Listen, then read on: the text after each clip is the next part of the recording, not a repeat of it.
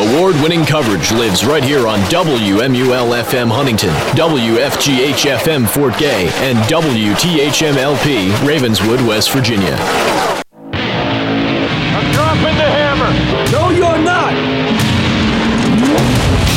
Welcome to Speed Zone, the best motorsports show on radio. I'm your host, Ben Cower, and across the next hour, we'll recap everything. Yes, everything in racing that happened in the last week. We'll discuss the latest news and cap it all off with a star studded interview. So buckle up, rev your motor, and drop the hammer, because this is Speed Zone.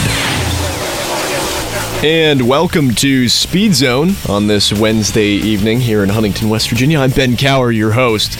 And we got one heck of a show for you tonight. No interview, sadly, but uh, still plenty of topics to talk about and plenty of news in the racing world, whether you're a local here in the Huntington tri state area, or you're uh, an international or national motorsports fan, there's plenty that went on. There was World of Outlaws, there was NASCAR, uh, there was Formula One, and then there was racing at the nearby Ona Speedway. It was Yes Chevrolet, Yes Ford Championships night, and we're going to discuss it all on tonight's episode of Speed Zone. Again, I'm your host, Ben Cower. We'll have a panel tonight during the Racing Roundtable section, and we'll have plenty of discussion for you here in just a few. But to start off things tonight, flag to flag.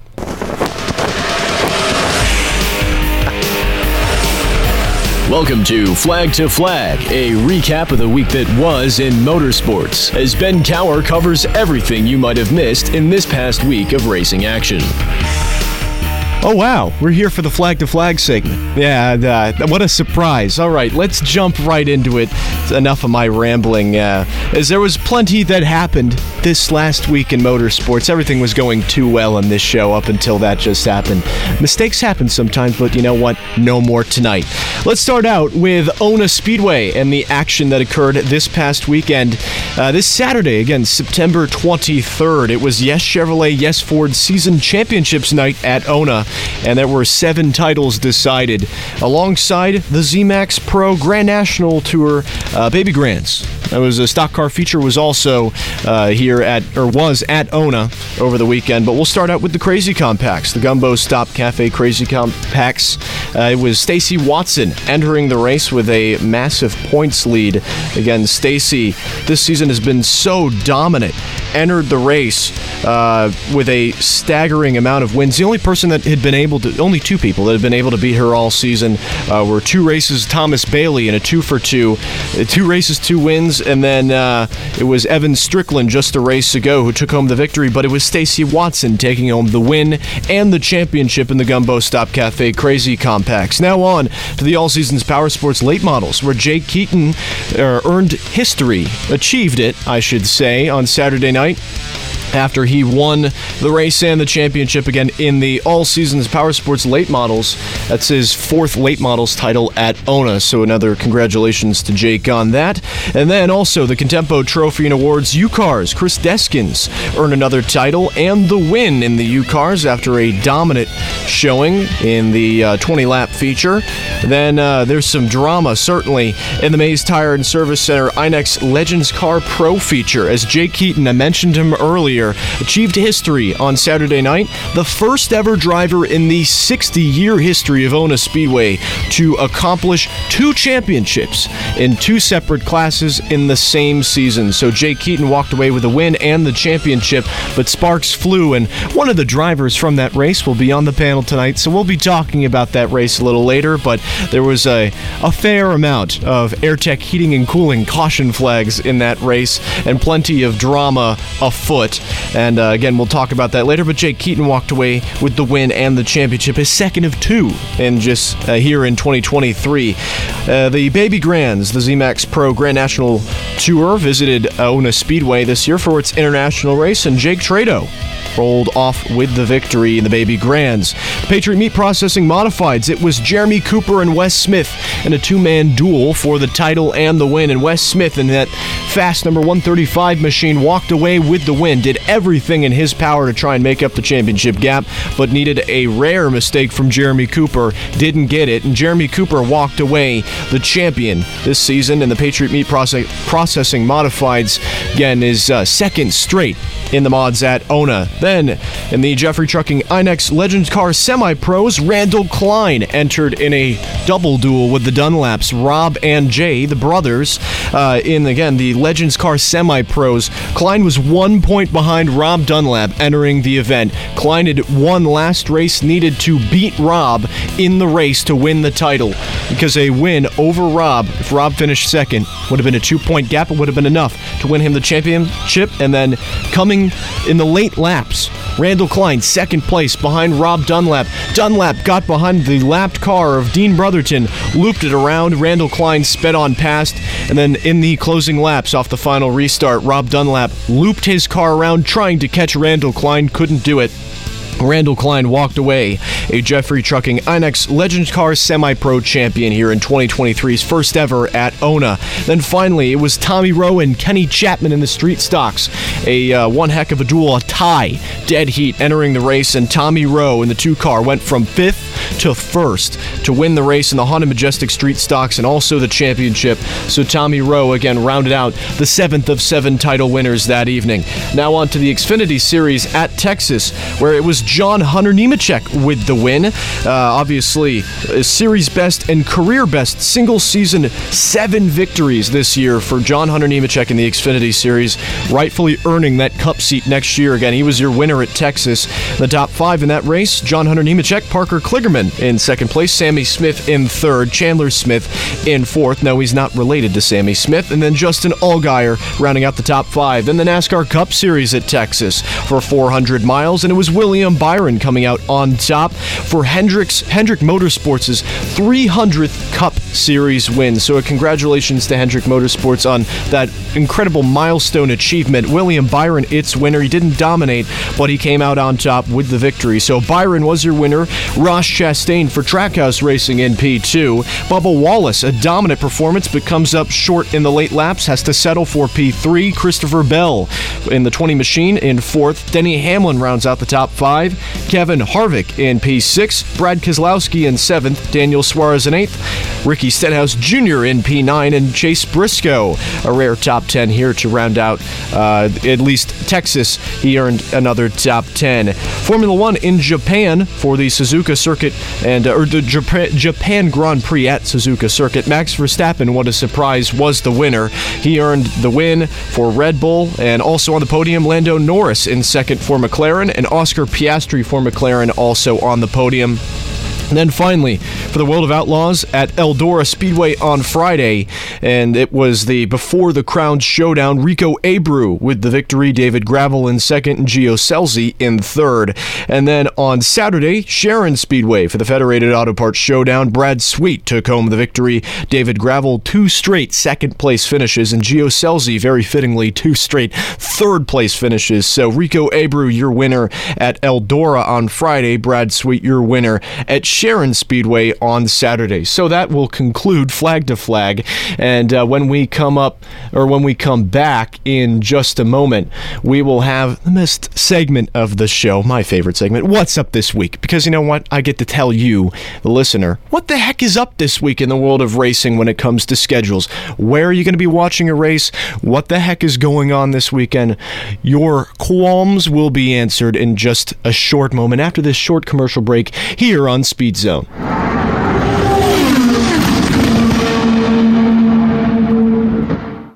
Don't think a penny buys much?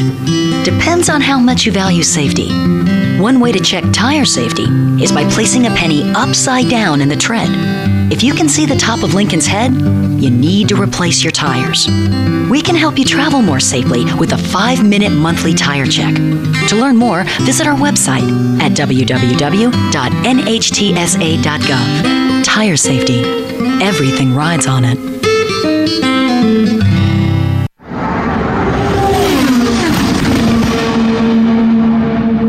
And welcome back to Speed Zone. I'm Ben Cower, your host, and it's time for What's Up This Week. What a great segment. What a great segment because I get to tell you what the heck is up this week. So let's start out with this Friday, just a few days from now, as today is Wednesday, the time of this recording.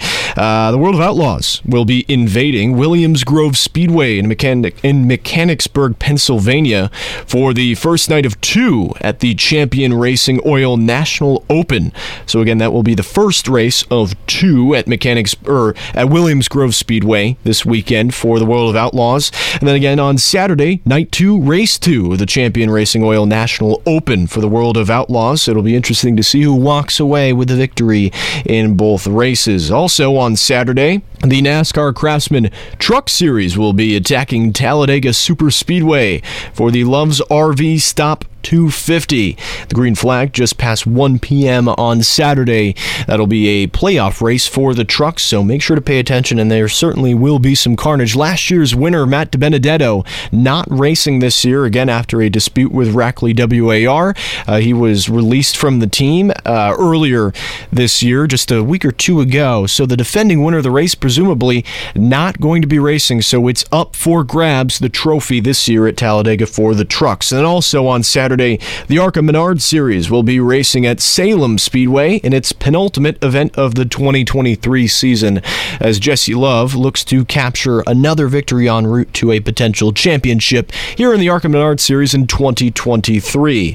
Then on Sunday, it will be the YellaWood 500 at Talladega Super Speedway for the NASCAR Cup Series for race five of the NASCAR playoffs uh, for the Cup Series, specifically with the green flag at 2 p.m be race two of three of the round of 12. Some drivers facing elimination after some rough ra- after a rough race for some people at Texas. It was fairly grueling, and we'll be talking about Texas and the Cup race in just a moment on this uh, next segment. Again, we'll take a quick break here at the end of what's up this week because that's really all that's happening this weekend. Not a ton of racing, not as chock full as uh, past weekends have been, but the Cars Tour will be back in a week or two. Same with the uh, Smart Tour. Smart Mods will be back soon. Uh, Formula One also taking a weekend off here before it comes back in just two weeks' time. So plenty of racing yet to happen this season.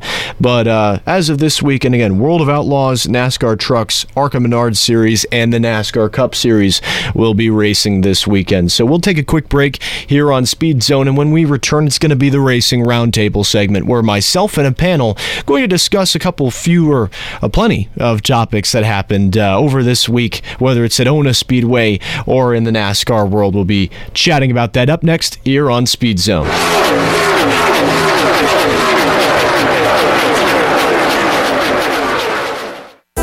A bullseye rash can be the first sign of Lyme disease, but not everyone will develop the rash. If you've been in areas where Lyme disease is common and develop fever, fatigue, facial paralysis, or joint and muscle pain, seek medical care.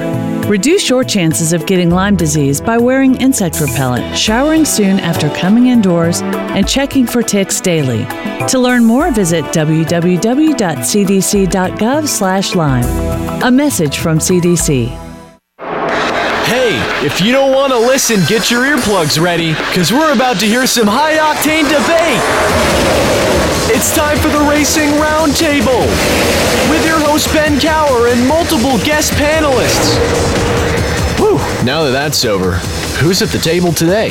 And who is at the table today on the Racing Roundtable? It's only one person, and that person is Dale Garrett. Sean Kelly was on the show before this uh, here on WMUL FM as he was uh, hosting the last segment on Sports View tonight, so he gets the night off. It's just Dale Garrett. Dale, how are you? I'm good. Uh, flying solo tonight. Dale is flying solo. Well, you're not entirely solo. You're with me. Well, flying solo at the racing roundtable, that is. All right, Dale. Uh, there was plenty that went on this past week, and heck, today there was news just today. You know what? Let's uh, let's start out with that before we talk about Texas because this is brand new information today. Spire Motorsports continues its buying spree here in NASCAR as it, it was announced officially today that Kyle Busch Motorsports would be being sold to Spire Motorsports for next season. So Spire, after now adding a cup charter just a week or two ago, now adds a championship level truck series organization, the winningest truck organization in the in the history of the NASCAR Craftsman Truck Series, now under the Spire Motorsports blanket entering next season, Dale. I pose you the question is is Spire buying things too quickly here with money that it might not have, or is this is there a method to this madness? Is is Spire doing all this with some sort of a master plan in mind? What do you think about what Spire is doing as of late? I, I don't know their financial situation, but all I know is that they are buying a lot of things and spending a lot of money, whether that comes from from Gainbridge or other investments. I don't know, but they they certainly are making one huge, two huge investments between the charter and KBM, which them buying KBM is certainly not something I had on my bingo card ever. Mm-hmm. It's just wild to me, but uh, yeah, I hope I hope their financial statements turn out to be okay after all this. You know, there was a, a rumor that, and it hasn't been officially proved. I'm just stating that this is, in fact, a rumor because there is, you know, momentum to this. But, you know, Andretti, uh, now Andretti Global was Andretti Autosport for many years in IndyCar, and it's as of recent trying to expand. It's been as an organization trying to expand its horizons in racing, where it's been primarily an IndyCar organization for many, many, many years, but it's very notably been trying to break into Formula One, and has that is ruffled some feathers with existing teams on the Formula One side, and there have also been rumors that it's been trying to enter the NASCAR side of things, where I mean, if you look at the signs, Gainbridge is a major sponsor of Andretti Global on the IndyCar side, and then magically, halfway through the Cup Series season, it popped up uh, now nearly full time uh, and uh, across the 77 and the 7 car on the cup effort. And Marco Andretti also drove at Mid Ohio for Spire in the Truck Series. You know, not all the signs are there. It's not like it's a, a bona fide paper trail, but you know, I really would not be surprised, Dale, if Andretti has in fact invested in some sort into Spire and is providing it with a lot of this funding enabled in order to expand. Uh, I would be pretty shocked if Spire was doing this all on its own budget after, I mean, we mentioned just last episode, Spire has a, a very calculated approach to its purchasing power here in NASCAR where it never really does anything without, or at least in the past, its philosophy is it doesn't go in debt when it does things, or it's a calculated amount of debt that it can pay it off in with a, a plan. Spire knows what it's doing. So when it's bought this truck organization in Kyle Busch Motorsports, that's a lot of people. That's a brand new shop. I mean, it's just now a Chevy team, but to buy that out from beneath Kyle Busch, uh, who has been its owner for so long, and uh, RCR. That was essentially, you know, RCR's truck effort this season, and now it's gone just like that. And also affected in this deal is Nick Sanchez for Rev Racing in the two truck, because even though it is under a different team name, air quotes, you know, Rev Racing, it is ultimately a satellite truck from Kyle Busch Motorsports. So that affects the deal there too. And just very funny, you know what the sponsor is of the two truck in the in the Craftsman Truck Series, Dale? It's Gainbridge. It is Gainbridge. So, you know, things are just aligning. It just kind of makes sense. But I really wouldn't be shocked if Andretti had a hand in all this.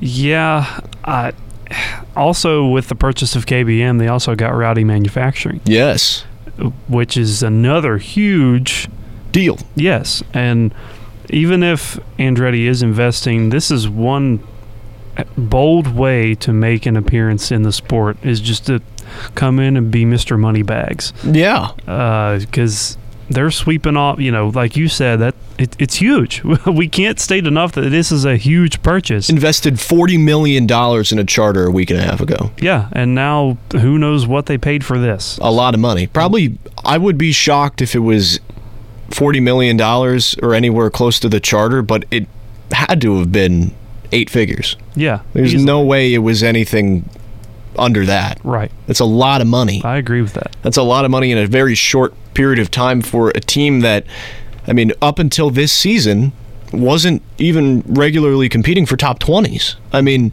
it had. I mean, its flagship driver Corey LaJoie, what like a year or two ago, was outside the top 30 in Cup points. Mm-hmm. I mean, now it's expanding to three cars, dropping $40 million on a new charter, and now it's buying the most successful Truck Series team to ever exist in the near 30 year history of the series, and now it's under Spire. And now it's going to run three Cup cars, three trucks, and maybe an Xfinity car. It's run an Xfinity car this season part time. Who knows?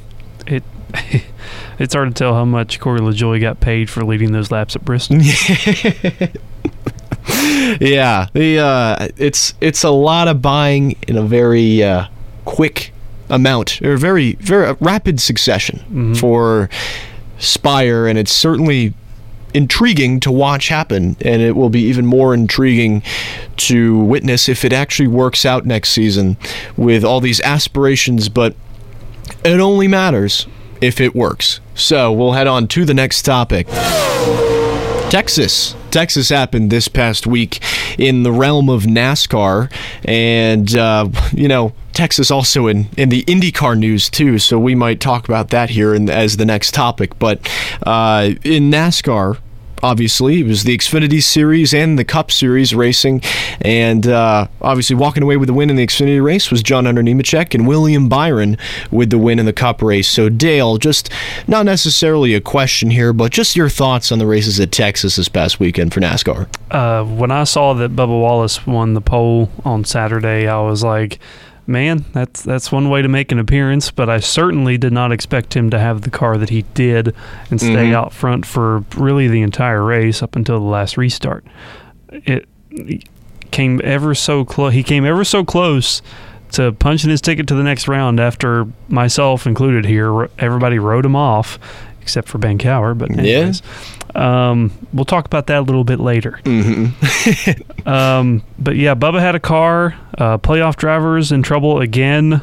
Most notably, Ryan Blaney, Kyle Busch, and Larson. And Blaney is now 11 points below the cut line. Kyle Busch is now 17 points below the cut line. And with the two tracks that's left in the round, it's not looking good for him, for any of these drivers, really. And Larson is now only plus two, and he's going to Talladega, where he does not have a good track record at all. So a little bit nervous over here for me. Yeah, it was. Uh, I'll use one word to describe the Xfinity race: carnage. Mm-hmm. That's that's the word, carnage. It was a, a race full of carnage, and the Cup race. Honestly, thought it was.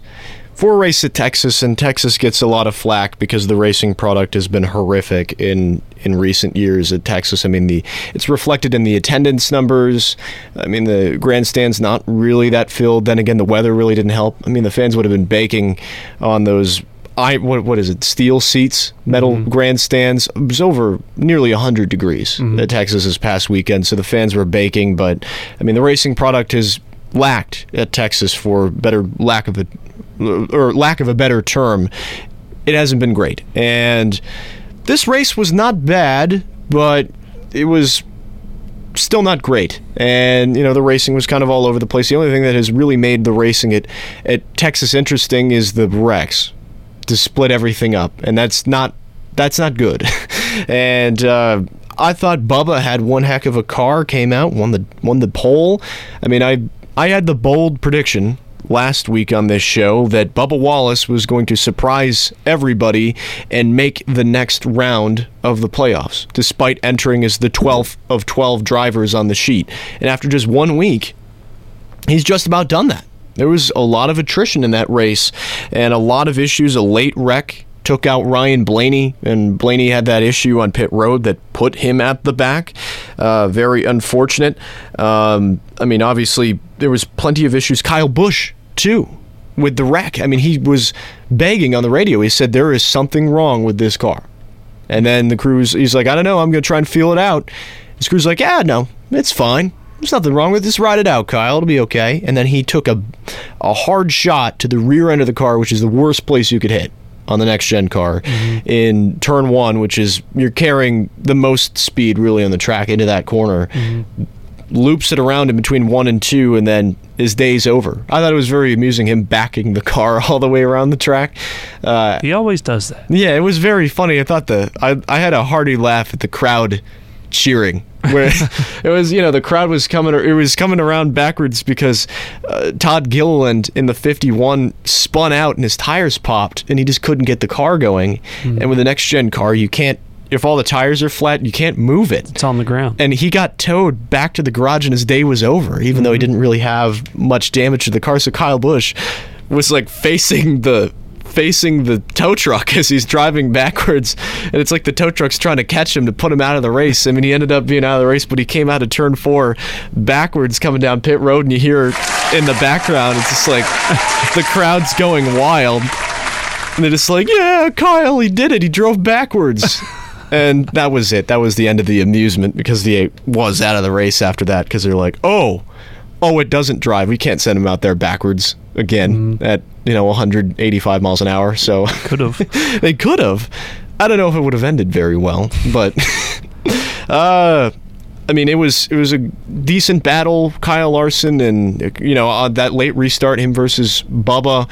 It wasn't. I wouldn't blame it on Bubba. I wouldn't blame it on Larson either. It was a racing in- incident. I'd say he just got loose. They were. It was two drivers pushing hard for a win in the playoffs, and Bubba needed it. Needed that win to lock himself in the next round because he's won at Talladega before, but anything can happen at Dega. It's Talladega. It's Talladega. And Bubba is historically not great on road courses. Mm-hmm. He's very hit or miss, more so miss than hit. So Bubba knew that he had to earn that win at Texas to potentially lock himself in the next round. Came up short.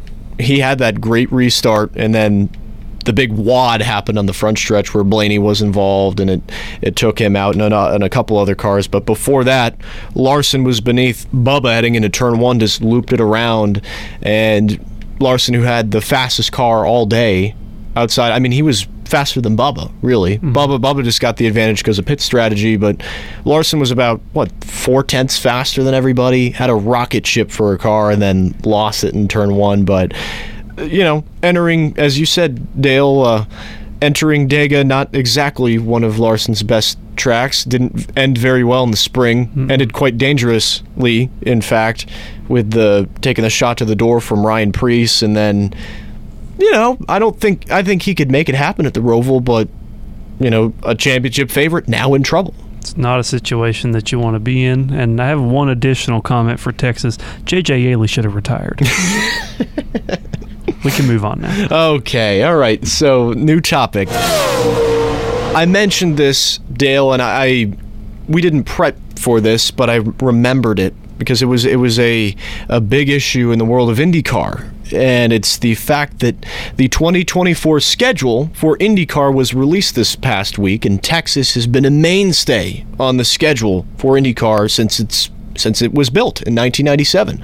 It was, you know, under IndyCar at that point wasn't a kart track, and then, or maybe I have it mixed up, but either way, IndyCar has been racing there since 1997, and it's a needed track to get drivers ready for Indianapolis for the Indy 500. Is it was until this week the only other fast-paced large oval on the schedule. And this week it was announced the Milwaukee Mile would be coming back to IndyCar, but it's a short track. It's only a mile and it's mm-hmm. flat. And Iowa still has its double date, but Iowa's a short track. So now the only large oval on the only big oval track on the IndyCar s- schedule is Indianapolis for the Indianapolis 500. And obviously, drivers were not happy that the Texas has disappeared. And Dale, I'll pose the question to you that we can, you know, combine IndyCar and NASCAR here. Do you think that Texas was wiped from the slate potentially because there is a reworking of Texas in the future that would not IndyCar would not be able to race at Texas? Rumors and rumblings that it might, you know, get repaved to look like Atlanta, reconfigured in that sense. Do you think there's something on the horizon for Texas? Do you think there's an ulterior reason to this, or do you think it was just, you know, just a, a lacking of communication between IndyCar and SMI? Most likely lack of communication. I certainly hope that nothing's on the horizon horizon to uh, due to Texas what they did to Atlanta because I'm not a fan of it. Mm-hmm. Um, but you know, I- Texas has suffered in attendance for years, like you mentioned earlier. So I have a feeling that that probably what I would think played a huge role in in the decision of axing Texas from the IndyCar schedule. Um, but And also, it will be a spring race for NASCAR next year, whereas it has been a fall race for the Cup Series for the last few years. And then IndyCar and trucks, the NASCAR Truck Series, have had the doubleheader there in the around the middle of the year. So now, its only race date presumably will be early on in the season next year for NASCAR and nothing else. So, you know, I mean, I, I read it. It was a it was a good article by uh, Nathan Brown on IndyStar.com about how Texas dropped off the schedule for IndyCar, and Mark Miles, the president of IndyCar, below Roger Penske, and he said, "Well, you know, it just it didn't work out. You know, NASCAR needed to move the date early on in the year, and you know, we just were not able to make that happen because IndyCar, unlike NASCAR, doesn't start in mid February. It starts at St. Petersburg in Florida on a road course in March, mm-hmm. mid to late March. So it's they couldn't afford if I don't know the official again the official schedule hasn't come out for NASCAR for 2024 yet, but Texas obviously will be it would be the first race of the year probably for IndyCar in that sense if Texas ends up being a March race for NASCAR. And I don't think IndyCar wanted to start out its season on an oval when mm-hmm. it's primarily a road course season. So it just didn't work out. But I, I just in the back of my mind I can't shake the fact that it now there's that entire gap. There's nothing else happening at Texas next year. And that can, in my mind, that only means one thing. Some something is got to be being done there. Some sort of a reconfiguration. Replace it with Kentucky. Do it. You know that surface has aged a little bit the last couple of years. Mm-hmm. Maybe it'll come back. It's being used as a Ford disposal parking lot right now. Yeah. Copart. Yeah. They dumped everything there Yes. right now. It's a it's a, a glorified parking lot with about what fifty thousand stands. Yeah. seats. Oh boy, yeah. I, and also, I, I feel bad for IndyCar with losing Texas because the race for the last couple years was not great, and then this last season and really the last like two races at Texas for IndyCar were initially off the repave in 2017 of Texas. They were really dull, and the last two have been absolute barn burners of races. Fantastic racing on the IndyCar side, and then now it loses one of its most thrilling races on the calendar in favor of the Milwaukee Mile, which I mean lost the race date a couple years ago Right. because fans weren't showing up. So, and it, this is my opinion, but I, I don't think the short oval package for IndyCar is the most creates the most thrilling product in the world. Whereas you go watch the Indy 500 and it's unbelievable. Mm-hmm. So it's a shame for IndyCar that it will no longer be at Texas next season. That you know, hopefully in the future, whatever Texas ends up being potentially reconfigured to, it isn't a reconfiguration that prohibits IndyCar from racing there because that would be an absolute shame. They're And gonna they're gonna fix Texas World. they demolished that. It's gone now. Well, they're gonna rebuild it. They're going to rebuild it. They're just going to rebuild it right where Texas is. All right. So we'll move on to. It was a little quick there. A little uh, new topic. Uh, Sammy Smith.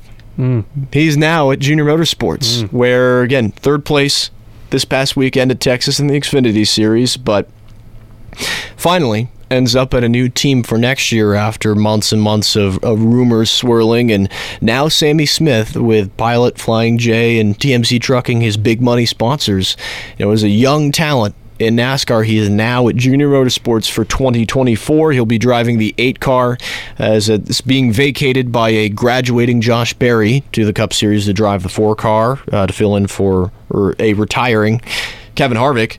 But Sammy Smith's going to be at Junior Motorsports, Dale, and is it a good move or a bad move for Junior Motorsports and Sammy? It's a good pickup, I think, for both parties.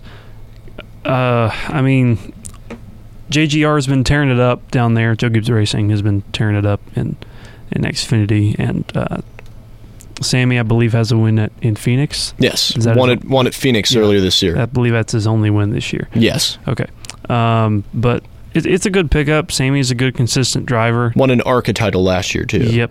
Uh, he's a good, consistent driver.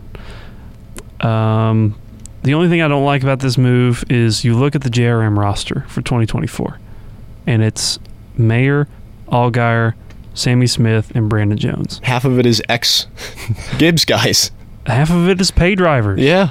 Big time pay more drivers. more than half of it is pay drivers. Yeah, seventy five percent of it is pay drivers, which I personally do not like to see. But And you could even argue that all of them are pay drivers because Brandt Agriculture has been with Justin Allgaier for over 10 years. yes, but I don't believe he has any direct. Tie. Yeah, that's fair. But even then, it's 75% at minimum. right. And I just not a huge fan of that, but I know obviously we all know money talks. So Mm-hmm.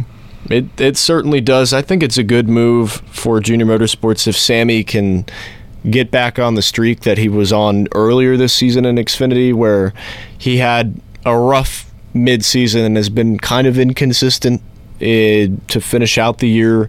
You know, he hasn't been up front dominating races and you go to junior motorsports it's kind of the expectation especially you're going to the eight car i mean josh berry didn't win in that car this year at least not yet mm-hmm. and you know but uh, that team has won numerous races this year in Xfinity. is one of the premier organizations in NASCAR's AAA series. So I think it is a good move. I think Sammy Smith brings a lot of money. I think he has he's potentially a cup level talent and about a, a year or two, uh, but he needs to risk. He's at risk of, or I don't know, he can't afford to go there with the money behind him and then run like Sam My- Sam Mayer has the last couple of years. Oh, where again Sam finally this year has broken through numerous wins and he's now competing for wins on the regular but he just was not at that point the last 2 years. And people got on his case about it a little bit. He just was not able to break through despite dominating in ARCA just blew the socks off of everybody in ARCA 2 years ago and got to Xfinity and was has been okay up until now. Now he's good. But Sammy needs to go there and have an absolute slam dunk of a season next season. Uh, as who knows? Again, with the money behind him, that is cup level money. Mm-hmm. He has cup level money behind him in Pilot Flying J and, and TMC Trucking, of which he has family ties to, which is why it's the same money that got Michael Annett to the Cup Series. Mm-hmm. It can certainly get Sammy Smith to the Cup Series, and if his talent shows out at Junior Motorsports, that will probably happen sooner than later. So, on to the next topic. William Byron. Dale, this was a this was an interesting thing we noticed on Sunday, where obviously William Byron six wins this season in the Cup Series and has been fairly dominant all season long, but you know I say has been fairly dominant. It's not like he has destroyed everybody at every single track this year in the 24 machine. Really, we, we did the math on this. Only two of his six wins this year, he has led over 100 laps in those races. Mm-hmm. The rest of them, he's kind of just been in the right place at the right time. So I pose the question to you, Dale. For William Byron this year, him is he the top series? Is he the best driver in Cup this year because of pace or because of luck? I think it's a little bit of both, but I primarily think that it is pace. He has an average finish of 12.1 across the entire season. He did fall off there in the summer months, as most of the Hendrick cars do that win in the beginning of the year. They always he became the R and D car. He became the 25. Yep. Um, but Good old 25. the past six weeks since Watkins Glen, his average finish is 6.3. He is flying. he now. is flying. So uh, He and know. Rudy Fugle got that thing dialed up. They do, and if if you're not considering him as a championship threat favorite, really right now, then what are you doing? That was- Because he's six point three across six weeks. That's pretty amazing. He's been, I mean, he was neck and neck with Truex for that regular season title, and he mm-hmm. was not able to do it because he was he had some off finishes in the around the summer. Yep. It was like it wasn't all sunshine and rainbows, but then again, that 24 was still winning, and he's mm-hmm. been able to. He did that at the beginning of the year. He did that in the middle of the year, and now he's doing it here near the end of the year. And that is exactly what you need to win a title in the Cup Series. And I don't know. I think certainly he's had more luck than pace sometimes when it comes to wins. But no doubt that 24 machine has been up front usually at every race this season. Mm-hmm. It's like I'd say the only places that the 24 hasn't, you know, just flat out waxed the field were road courses. Right. And then, you know what he did at Watkins Glen? Waxed the field, mm-hmm. which is one of the most, probably now the most technical road course on the schedule. Mm-hmm. And he uh, dominated. As soon as Michael McDowell had his blew it early and drove through too many pit boxes in that race, Byron set sail. It was the fastest completed road course race in the modern era of NASCAR. And Byron won it because that car was flat flying, as Dale mentioned. So I don't know. I think it's a little more.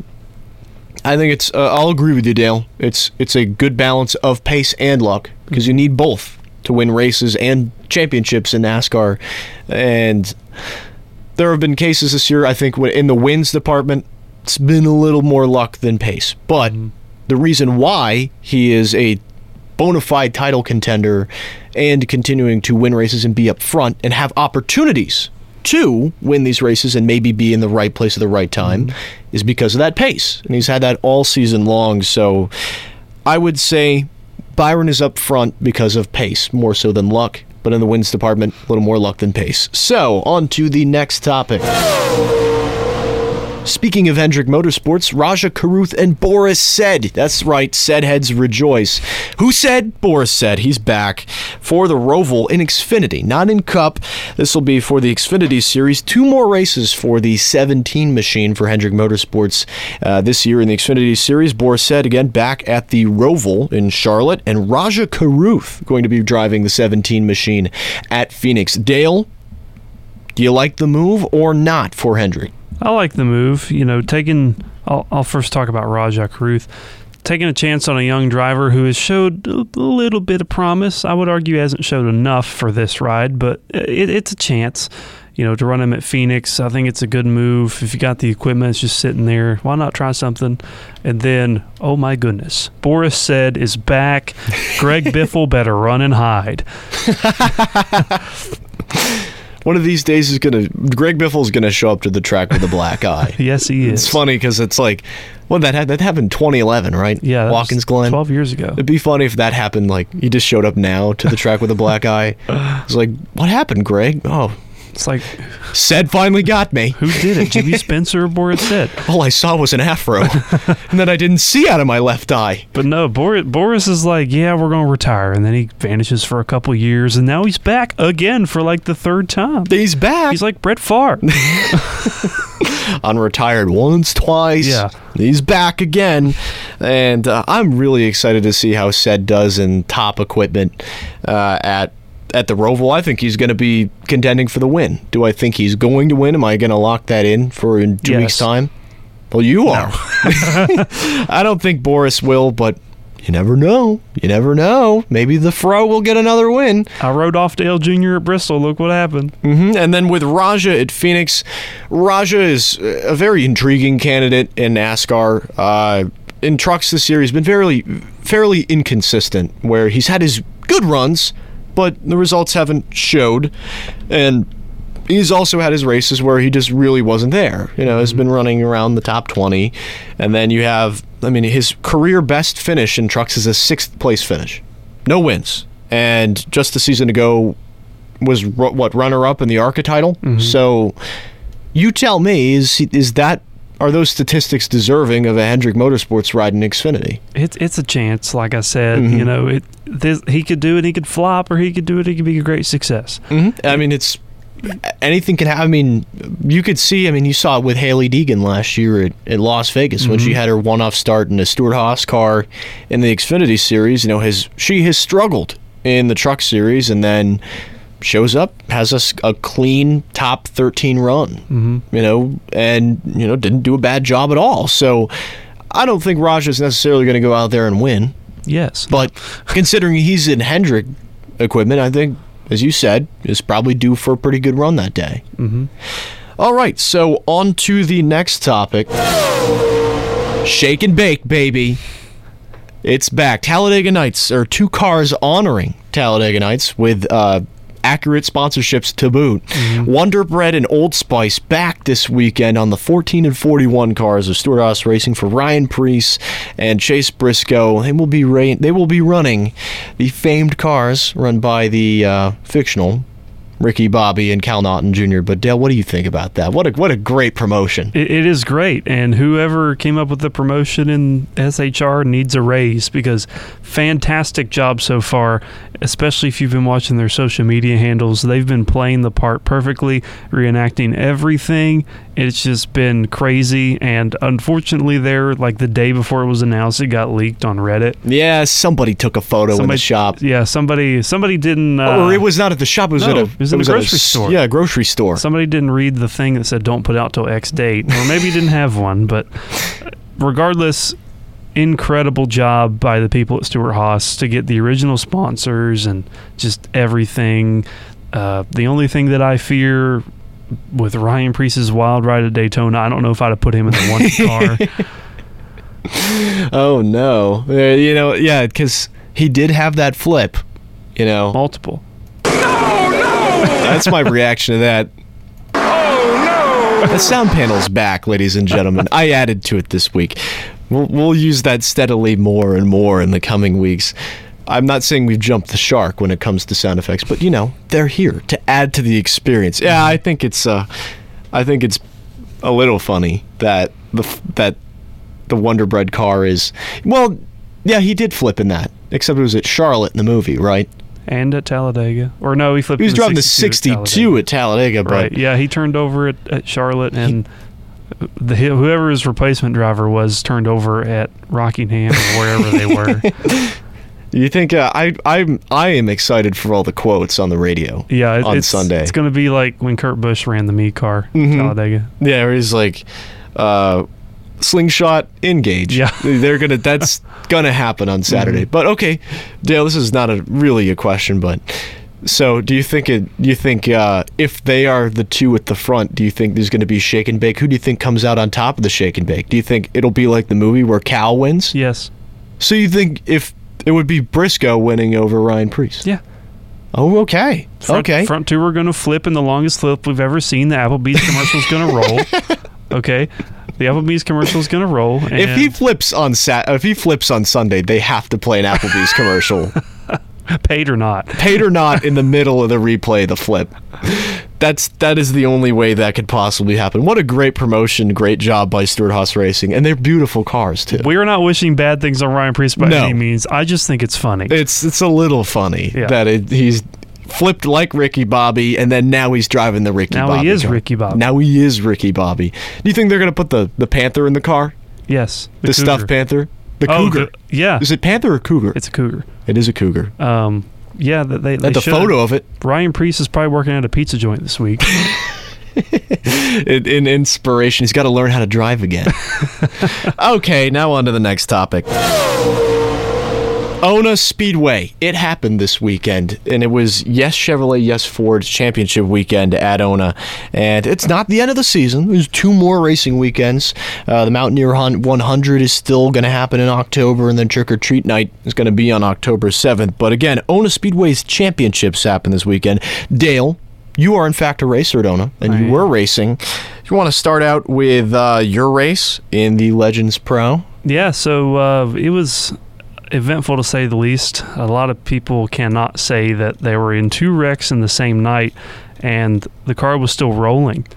Believe it or not, Mm-hmm. it was certainly eventful. the The track was really weird in practice. It lacked grip tremendously, and The just- weather was weird. Yeah, the weather was weird. It lacked grip. It wasn't too hot, but the track felt like a skating rink, and it felt like I was driving over a washboard.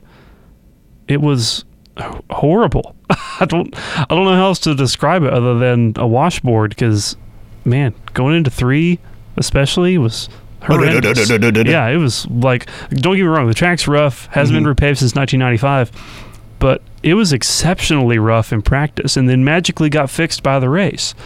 I don't know what happened. Yeah, Dale was competing for a championship on, on Saturday night. He was second uh, in points entering behind, uh, again, Jake Keaton, we mentioned earlier in the show. Jake went two for two, and there was Dale got involved in some incidents and ended up wrecking out of the race. That's a rarity. That doesn't you don't do that. I don't. You don't. Dale doesn't do that. Dale usually doesn't make mistakes. But uh, there were some fireworks. Obviously, uh, you were involved in not just one but two incidents with Will Gear, and you know both of you ended up out of the race. I don't think we need to chat more about that. We're gonna leave it. at We're that. going to leave it at that. So, uh, so again, Will Gear was also compete. He was tied for third in points with Dale's older brother Jason. Jason had won the last event, started on pole, and then had issues early on. Uh, fell out of the race very early, so his potential title hopes were dashed. But for the top four, all competing that were really eligible for a title, the only one that didn't have an issue was Jay Keaton and he was the end. He ended up winning the title, mm-hmm. and you can't say that everybody around him didn't didn't almost die trying to win that title.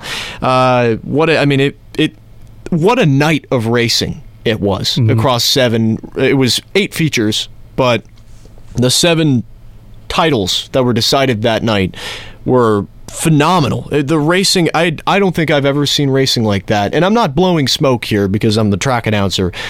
It, it is it was one heck of a night. It was of racing to call. I mean, obviously there was your your race was phenomenal, but I mean mm-hmm. the street stocks closed out the night. It was a tie, a dead heat in the championship battle. Tommy Rowe started fifth. The car was terrible in practice and qualifying. It was slower. It's like it had an anchor dragging behind it. Qualified last, didn't he? Yeah, in his group, he qualified, yeah. and then Tommy Rowe drove his way through the field to win that title. Mm-hmm. I said right before the, race, the I said he's going to have to earn it tonight because mm-hmm. his rival Kenny Chapman was on the front row. Mm-hmm. He drove his way to the title. He drove his way to a title, his first ever at ONA. Mm-hmm. What a drive!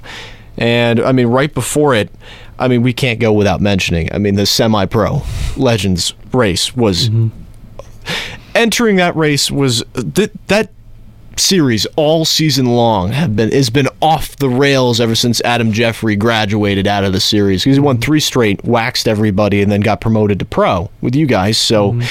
after that, it was really a three horse race between Rob Dunlap, his brother Jay Dunlap, and Randall Klein, mm-hmm. and. There was a photo finish three races ago. Rand, where Rob Dunlap and Randall Klein wrecked for the win. In the most exciting finish you'll ever see. That's that was my call. Thank you, Dale. and the uh, it was the most exciting finish you'd ever see. It was unbelievable. And then you had two races ago, Klein got the best of Rob Dunlap, mm and Dunlap spun trying to catch him, mm-hmm. and Klein walked away with the win, but he was still one point behind Rob Dunlap. mm And then entering the final race, Jay was about six points behind, so he was not out of it, but he was still in it. And then Klein was a point behind Rob Dunlap, and Dunlap set the pole, or was he on pole? I believe so. Yeah, Rob Dunlap was on the pole, and he was dominating up until we mentioned this during flag to flag. Got behind the lap car of Dean Brotherton, and can't fault Dean. He was holding his line on the bottom. So full disclaimer yes. from a racer standpoint, the race the tower tells you on the receiver to stay low if you're getting lapped, and Dean Brotherton stayed low, and Rob unfortunately committed to the bottom, and Klein jumped on his outside, and uh, Dunlap just spun out behind Brotherton because he had nowhere to go. He was boxed in, but I, you know, it's it, it, it, was crazy because it was like it was a handful of laps to go, like within three to go, I believe, or something. Mm-hmm. So, uh, man, because they were bumper to bumper, th- three to go. Yeah, three or four to go, and Klein had tracked down Rob Dunlap. Mm-hmm. He drove from about eight car lengths back to catch the back bumper of Rob. They reduced it to like one car length. Mm-hmm. They were exiting turn two. Rob got behind Dean Brotherton, just didn't move to the high side. Mm-hmm. And then Dean checked up because he saw the leader in his mirror and probably went, Ugh! and then uh, Rob looped it around and brought out the caution. Mm-hmm. And because he was the reason for the caution, he couldn't keep his spot. So he mm-hmm. got sent all the way to the back. And then there was a little bit of politics on the next restart where brother Jay checked up a little bit and then mm-hmm. let Rob by. And then Rob Dunlap and Randall Klein, and Klein inherited the lead because he was right behind Rob when he spun out behind Dean Brotherton. Mm-hmm. And and, and it was very poetic in a way because the same thing had happened so many times this season. Rob Dunlap had spun out trying to get wins, and was right behind Randall Klein. He could have wrecked him. He could have he could have took him out into turn one. He didn't. So respect to Rob Dunlap for not doing that. He could have just flat out dumped him, and he didn't. But I, I know Rob. He's not that way. yeah, he he did not, and he just sent it into three and four, and the 28C of Klein is checked up in the middle of the corner every every lap this season. The cars handled exactly the same, and same thing happened on the final lap. Rob spun out in a cloud of smoke. He was not able to capture the championship. Randall Klein walked away with one of the most thrilling title runs I've ever gotten to witness in any single series of motorsports ever. That's what the semi pros are for. and uh, I mean, it was it was one heck of a night of racing because I mean, even then before that, you had the the mods, Wes Smith pushing his car to the limit to try and and best Jeremy Cooper in a in a hail mary of a run. And just he got the win, but just could not best Cooper, who every single race he won this year he led every single lap. Right. It was a it was a near perfect year for Cooper, and he earned that title. Uh, the Baby Grands were very fun to watch. Trado walked away with a win, but you know they're not. Nobody nobody won a title that night, and then uh, obviously it was your guys' race before that, and then the U cars. Chris Deskins earned the title once again. Was so dominant this year. I don't think there was anybody. The only two people in the same zip code as him this year were Jay Workman uh, in the '76, and you had Tim Cassidy in '93, and Tim just wasn't consistent enough. And he just didn't win enough. And then Jay had the worst luck of anybody in the last two races. Mechanical issues. Rear something in the rear end broke two races ago, Yep. and he started on the pole, and then presumably got it fixed up to come run this last race, and then the car broke again. it wasn't even able to compete It's terrible. for any uh, for a win. So again, uh, Deskins walked away with another UCars title. Jake Keaton again achieved history. Mm-hmm. Congratulations to him. And then Stacy Watson was the class of the field all season long mm-hmm. in UCars. But I mean, the Evans, Strickland, and Proctor pushed her near the end of the year. They were mm-hmm. pushing her. This neither were. Strickland walked away with a win two races ago. Proctor was just not able to get there. That car looked really loose on Saturday. Mm-hmm. But again, Stacy Watson, her second straight in the crazy compacts. It was a thrilling night of racing at Ona, and I cannot wait to call the next set of races on October seventh. Yep, they're they're going to be a barn burner, and then of course the Mountaineer 100, our biggest race of the year, brings modifieds from all over the place, so it's able to be. It's usually a good one as well. Yeah, Dale, and uh, yeah, how's how is the car for the listeners at home? The car's okay. The car's getting fixed. We'll be back. All right, so we'll uh, we'll have one more topic before we close things out here tonight. Obviously, Talladega is this weekend. Dega, Dega, Dega. Dale, who? What are your predictions for Dega? Who's going to win Ross Chastain, and who's going to flip? Ryan Preece. no. Um, You say Chastain's going to win. yes. Wow. Okay. Why do I say that? You ask. Mm-hmm. Well, they need a good run, even though they just finished second at Texas. They need a win, is what I should have said. They need a win. Mm-hmm. And what better place to do it than Talladega, where Chastain has won before? They need an aggressive driver up there. I believe he'll keep it up there. I think he'll be dominant. Okay. Or, Or- or, he'll be dominant, or just show up at the end. There's going to be no in between. I think Brad Keselowski finally gets that win. Oh, my. I think he finally gets that first win for RFK, the team he co-owns. I think this. I think the six comes out on top of the RFK Tango up front because those two cars have been glued together at every super speedway race this year, mm-hmm. and Buescher has always been at the benefit of it. I think this time around, I think Keselowski is going to be the guy at the front because he's the guy that needs to get into the next round. Mm-hmm. Buescher is fine. I think the six will be up front. I think the six of Brad Keselowski ends up winning. And if I had to predict a car ending up on its lid, I think I think it's not going to be the 41. I think it's the 14 of Why Briscoe. did you even ask this question? I don't know. It's Dega. Somebody's going to flip. It always happens. Blaine Perkins.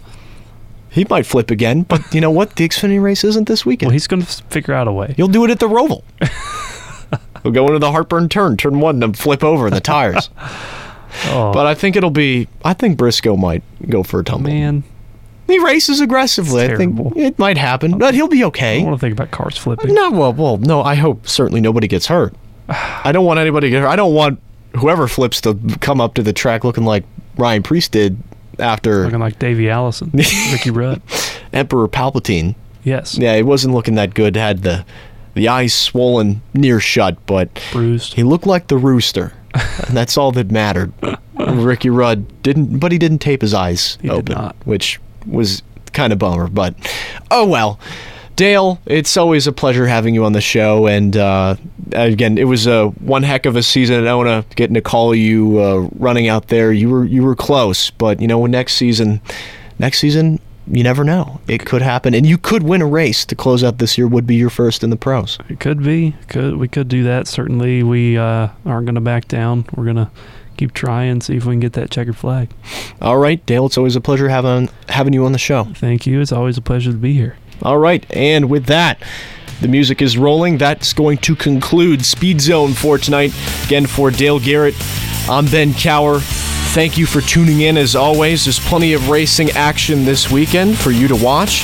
Uh, none here locally, at least at Ona, but plenty of NASCAR action, uh, World of Outlaws, Formula One, or no, there's no Formula One, just kidding. ARCA, plenty of racing action this weekend, so stay safe, have a good weekend, have a good night. You've been listening to another sports presentation on the Cutting Edge Sports Radio Network.